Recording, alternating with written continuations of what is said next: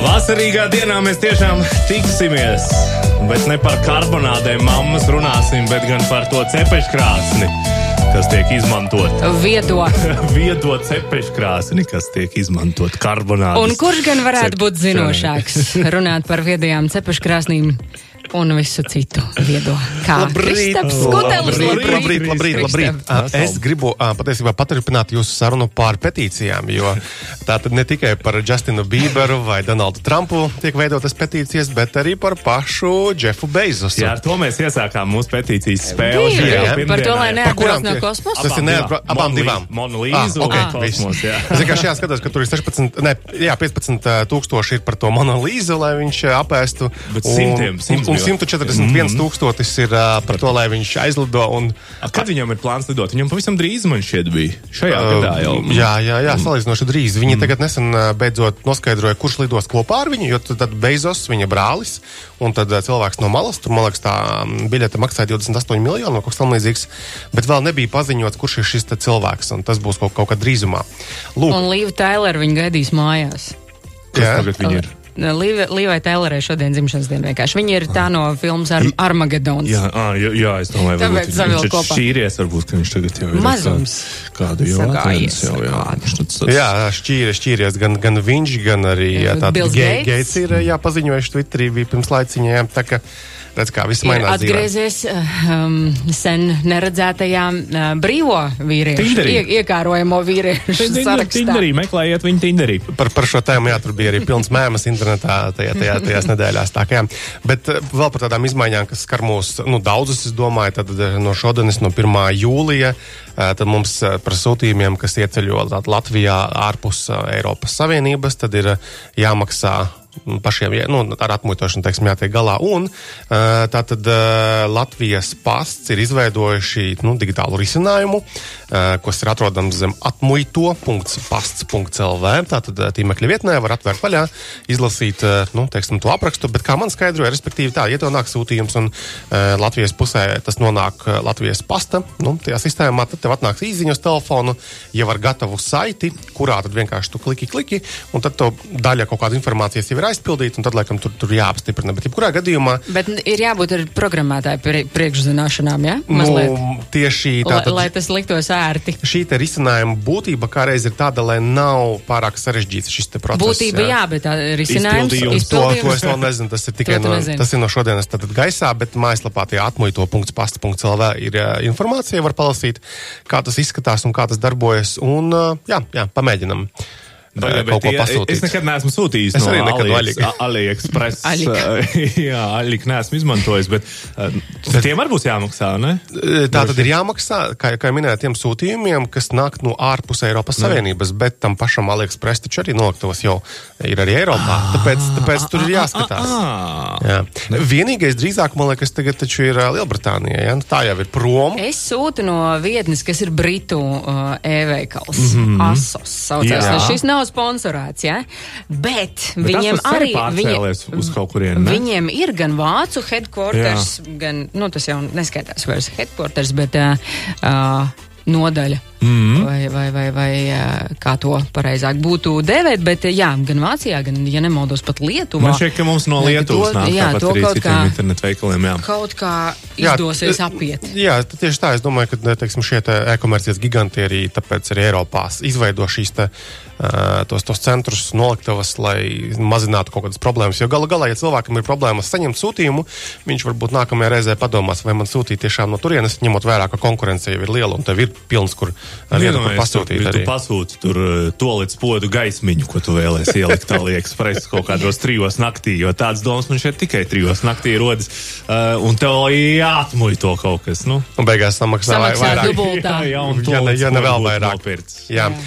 Tad vēl pirms redzējuma mēs eh, izveicām ar dažiem no studijas dalībniekiem tādu noderīgu lietu, tātad, eh, ko Oskars jau bija izdarījis pirms, pirms brīža. Tātad eh, covid eh, wallet.lv ir tāda forša mājaslapa, kas ļauj mūsu iPhone'os pamatā to šo digitālo certifikātu par to, ka mēs esam izslimojuši vai, vai vakcinējušies, ielādēt šajā wallet lietotnē. Un tādējādi. Ko es arī tikko izdarīju, jā, pateicoties Kristapam. Jā, Paldies tev! Tad covid.wallet.lv atveram vaļā no telefona puses, augšā pielādēsim to QR kodu, kas mums ir bildītas formātā visdrīzāk, un tad automātiski varēsim pievienot arī tajā wallet lietotnē. Un, kā, labi, protams, mēs šeit skaldām matus, bet tas ir tad, kā vienkārši nav jāatbloķē telefons, nav jāmeklē galerijā, kur tas kods bija.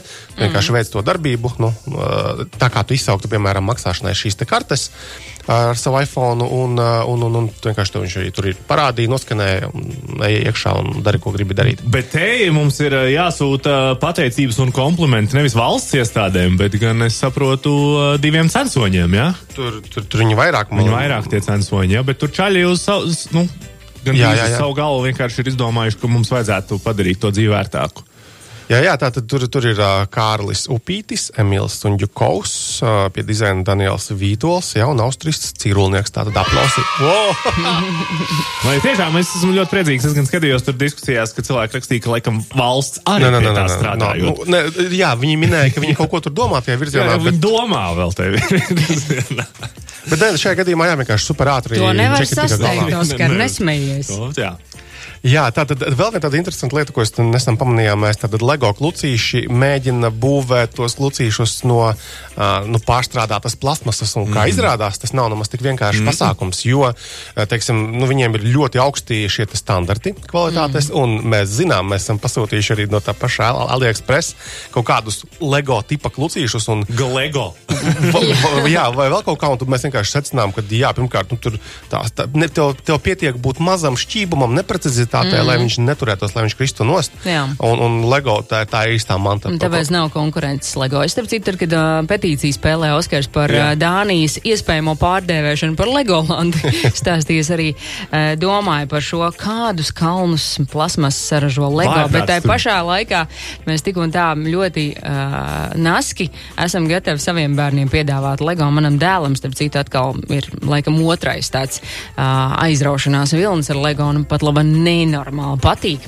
Bet tas, ka viņi ir sākuši vismaz uh, izstrādāt jaunas kaut kādas uh, tehnoloģijas, kā varētu to plasmas pēcāku pārstrādāt, tas jau priecē. Jo, jo, jo viņi ir uzbūvējuši tātad uh, pirmo šo divreiz četri klucīti no šīs pārstrādātās plasmasas, kas atbilst visām tām prasībām un viņu vajadzībām. Un tagad vienkārši viņi domā, varbūt kā nu, mērogot šo pasākumu un kā vēl izkrāsot tos klucīšus. Ja? Mm. Jo bija arī, teiksim, tajā rakstā redzēju, ka tā tad bija kaut kāds entuziasts pār pārbaudījis, cik tad reizes var klasisko LEGO klucīti salikt, atņemt, salikt, mm -hmm. atņemt. Un tie bija kaut kādi 37,000 reižu. Jā, tad, tad, tad tas mm -hmm. ir ļoti, ļoti ilgi. Mūža laikā nav, nav iespējams to iztērēt. Nu, tur ir jābūt ļoti aktīvam cilvēkam, kas viņas teiks. Kurš pārliek entās reizes. Es skatījos tieši par šo tēmu, uh, vienu dokumentālo filmu par šiem LEGO centieniem uh, kļūt zaļākiem, jo viņi jau kādu laiku to cenšas panākt un tos pētījumus veic, jo tas tiešām nav tik vienkārši. Šobrīd viņiem tas, kas ir izdevies un ir tirgu jau pieejams, šie ziedi, kas ir tās palmas un tas viss pārējais, tas ir no pārstrādāts plasmas. Bet mm -hmm. tos lucīšus tiešām viņi nevar dabūt, jo nav tas klikšķis, vai mm -hmm. viņas nevar atdalīt nekādā veidā. Bet tur tā summa arī, Kristap, jums tur bija tā rakstā, skatījos, ka kursors bija par šo rakstu uzrakstījis. Tā summa no, ja ieguldījums miljārdi, miljārdi ah. manuprāt, bija pētījumos ieguldīti, lai viņi panāktu to, lai šis mm -hmm. plasmas vairs nebūtu jāizmanto vecais labais naftas produkts. Jā, bet pēcāk droši vien, ka arī nu, tas gala produkts būs reizes četras dārgāks. Es domāju, ka, es domāju, ka jāmaksā tāpat ir. Tāpat jau viņš ir četras reizes dārgāks nekā nekā vajadzētu. Dzīve, nekā Lego vai, vai Lego. nekā, bet tas ir labs, labs solis, jo tas atkritumu daudzums, ko viņi saražo, ir vaiprāts. Un iedomājies, ka valim vēderā nonāk tie vai Lego klucīši. Tas ir šausmīgi. Un tētiem zem kājām. o, jā. Mamām arī. Mamām arī zem kājām. Nav patīkami. Jā, tikko, tikko kamēr mēs runājām, dators noristartējās. Tā, ka, jā. à, tāpēc, tāpēc tāds klusums no tevis sekoja. Bet, Kristap, vēl cērā no saviem arhīviem. 24. jūnijā, tātad, kamēr mēs visi atpūtāmies un izbaudījām dabu un ko tik vēl nē, Microsoft taču prezentēja jauno Windows 11 versiju. Jā, un ar to restartējās? Nē, nē, vēl, vēl, vēl nebija uzstādīta, bet, bet tā pavisam vienkārši runājot, tātad Windowsam, tātad šie, šie datoru operētāji sistēmai, kuru noteikti vairums no mums lieto klausītājiem, un arī mani to starp ir jauna versija, tad 11. izskatās glītāka, vairāk piemērota lietošanai no dažādiem dažāda veida planšetdatoriem un, un tādām nu, mobilākām ierīcēm. Būs pieejama ar jaunām ierīcēm jau tuvāk gada beigām. Tad, ja mēs iegādāsimies jaunu portīvo datoru, piemēram, vai, vai cita veida datoru, tad tuvāk gada beigām jau būs ar šo jauno Windows. Un savukārt visiem pārējiem būs pieejama nu, pašā gada beigās, vai varbūt nākamā gada arī sākumā. Izskatās glīties, vakar jau pieteicos tajā nu, beta izmēģinātāja programmā, jo nu, Es jau nevaru neizmēģināt lietas, un uzstādīju ļoti ātri. Reāli mans darba pārtraukums bija minūtes 10, 15, un reāli visu to dienas otro pusi un, un, un, un vakaru viss stabili darbojas un reāli izstāsta glītāk. Viņi arī tur varēs Android lietotnes eh, palaist. Es gan nezinu, cik tas ir nu, reāli tautai vajadzīgs, bet, eh, jā, principā, jā, varēs TikToku savā kompī palaist, vai kas nu tagad ir aktuāls tajā Android pasaulē. Ir. Tā mm -hmm. tad uh, izmaiņas, jā, diezgan, diezgan, diezgan lielas. Bet arī. vizuāli arī tur kaut kas jā, ir mainījies. Nu, kā, viņš ir ļoti līdzīgs Windows 10. Ja? Tikai, ja Windows 10 to redzi, ka mm, jā, šeit viņi domājuši smuki, bet, piemēram, varbūt neizskatās jā. kaut kas līdz galam smuki, vai kaut kādas, nezinu, tur skati vēl kas līdzi jau no ļoti seniem Windowsiem, tad šajā gadījumā viss izskatās tāds patīkami atsvaidzinoši moderns. Jā. Mm -hmm. Lūk, tā kā jā, pagaidām kursorā mēs daudz rakstām par to, uz kuriem datoriem viņi darbosies, jo tur ir baigās nianses. Tur nekura katra datora Tiešām, jā. darbosies. Tur, bet tas viss detalizētāk mums ir, mums ir aprakstīts. Un tā. Uh, vēl ah, tāda interesanta ziņa, ka Rīgas satiksme plāno iepirkt vairākus desmitus vidē draudzīgākus transporta līdzekļus. Tātad tur gan, gan, gan, gan ūdeņraža, gan, gan elektriskie tie busi. Uh, un, un, tādi, un to es piezīmēju, tāpēc, ka mēs šajā nedēļas nogalē turpināsim ar kārtējo elektroauto 1000 km testu. Un šajā gadījumā mums būs. Brauksiet ar trolēbusu? Uh, trolēbusu, nē, tas varētu būt ilgi un nereāli, bet ar Lexus UX300E. Tātad arī Lexusam beidzot ir uh, pilnībā elektriskā mašīna. Lexus jau mums ar hibrīdiem aktīvi darbojas jau, jau gadiem. Uh, bet tagad patestēsim šo te, nu, viņu moderno crossoveru. Piezīmēšu, ka uh, aizpagājušajā, nu, tāda pirmsjāņa nedēļas nogalē mēs ar Kia Eniro izbraucām. It kā tāda necila mašīna savā būtībā, bet reāli pirmā vieta tīri pēc laika un vispār arī pats brauc ar to auto. Un, nu, super saprotams, super nu, ērta, viss kā vajag.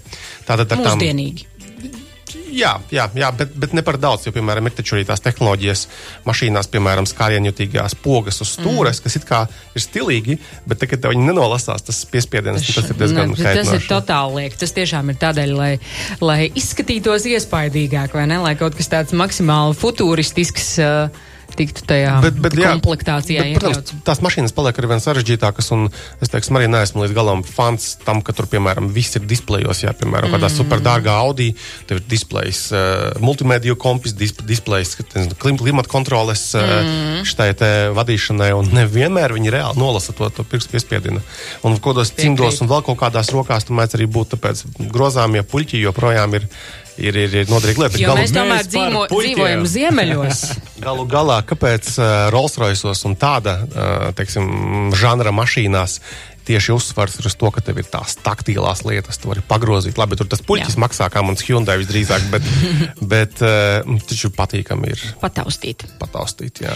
Bet arī tu pareizi pieminēji cimdus. Eh, cimdus mēs mēdzam valkāt. Un arī pat tās mašīnas, kas ir baigi labās ar visādiem siltiem beņķiem, siltām stūrēm, arī tās uh, augstā ziemas rītā pēc mīnus 20 grādīgas nakts uh, ir jāuzsilda, vai ne? Un tad tu, ko, tu, ko tu dari ar to cimdu ar skārienu jūtīgu ekrānu? Nu, kā jau telefonā arī ir, teiksim, ir arī cimdu speciāli. Tieši tā, tā tāda viņa spēja tā kā kaut, kaut kādām. Nu, labi, bet tas sarežģīti. Ja vien nav kaut kādi beigie tur dūrēnīši omītes, nu, bet... ar kuriem cauri nesit taču tikai ar Bentley. Tu savādākus nelietu durīšos. jā, un tad, nu, lūk, noslēdzot šo te mūsu tehnoloģiju ieskatu, tad uh, divu foršas ziņas. Tad Latvijas starptautiskajā informātikas olimpiādē izcīna kārtējās uh, medaļas, tad mums bija divas bronzas medaļas, jā. Un vēl par olimpiādēm runājot, kaut kā viņas uz gada beigām baigi daudz ir. Um, pirmajā Eiropas meiteņu programmēšanas olimpiādē Latvija izcīna arī bronzu. Maličs! Jā, jā. Maličs, forši, forši, forši. Tas ir labi, ka viss notiek. Un... Un uh, ir mācības. Kaut kas pāris jautājumu tev te ir uh, mums oh. uh, nu, par LEGO vairāk stāsts jā, par to, ka te atsaucoties uz to LEGO stāstu, Miks saka, viņam esot netīšām sajaukušies piecgadniekam tie ķīnieši AliExpress LEGO un īstie LEGO. Un, nu, uzzinājis visus, visus vārdus, ko piecgadnieks zina par šo tēmu, jo viņas ne, nevar salikt kopā. Lai gan tas patents LEGO ir beidzies. Jā? Uh, jā, tas patents par to uh, tehnoloģiju ir pieejams visiem. Uh, bet, nu, tomēr- laikam, tas neprecizitātes jautājums. Jā. Acīm redzot, ķīniešiem nav izdevīgi mēģināt panākt to, to superprecizitāti. jā. Edgars ar par LEGO rakstot, šis ir viens no tiem saucamajiem fun faktiem, jeb faktu, kur nav kauns nezināt. LEGO ir lielākais riepražotājs. Zināji, Kristap? Nē, Lielākais ok. riepražotājs pasaulē ir LEGO un saražo uh, gandrīz divreiz vairāk riepu nekā Bridgestones. jo Viņiem Mēs runājam par riepiņu No ražotāju. riepiņu, bet tās riepiņas. Es kaut kā iedomājos par lielajām riepām. Bet tās riepiņas ir jāsaražo kā kādam, un to dara LEGO. Tas ir tā, kā Apple ir pasaulē lielākais austiņu ražotājs. Vai ne? Jep. Arī, arī tā varētu būt. Bet par Windows runājot, uh, Briedis mums ir uzrakstījis sveiciens Briedim. Viņš saka, vai būs uh, jāmaksā par Windows. Tātad tiem, kam šobrīd ir Windows 10, tiem ā, atjaunināšanās uz Windows 11 būs bez maksas. Un desmitais gan bija bez maksas. man šķiet. Nu, desmitais bija jāpērk, ja tu viņu atsevišķi pirki, bet tu varēji no vecākām Windows versijām. Jā. Tur bija kaut kāds, man liekas, legalizēšanas brīdis, Jā, jā, kaut kurā jā, es brīdī, vai ka bija 8. vai tāds. 10. un tad ļoti daudzi sakārtoja šo saimniecību Mhm. kārtībā. Bet, jā, ja mums ir šobrīd aktuāla Windows versija, tad Windows 10 mēs normāli tiksim līdz 11. Super. Tas uh, no jautājumiem viss pārējais mums ir skaidrs. Nu, ideāli. Tad mm. dodos atpakaļ vākt nākamās tehnoloģiju ziņas un tiekamies jau pēc nedēļas. Tiekamies gan. Kristap, Vienmēr prieks tev satikt. Cik sen mēs tev nebijām redzējuši vispār? Gadu? Nu, es domāju, kā, kā minimums. Vai ne? Izskatās Forši. tu labi. Jā. Paldies! Vēl labāk.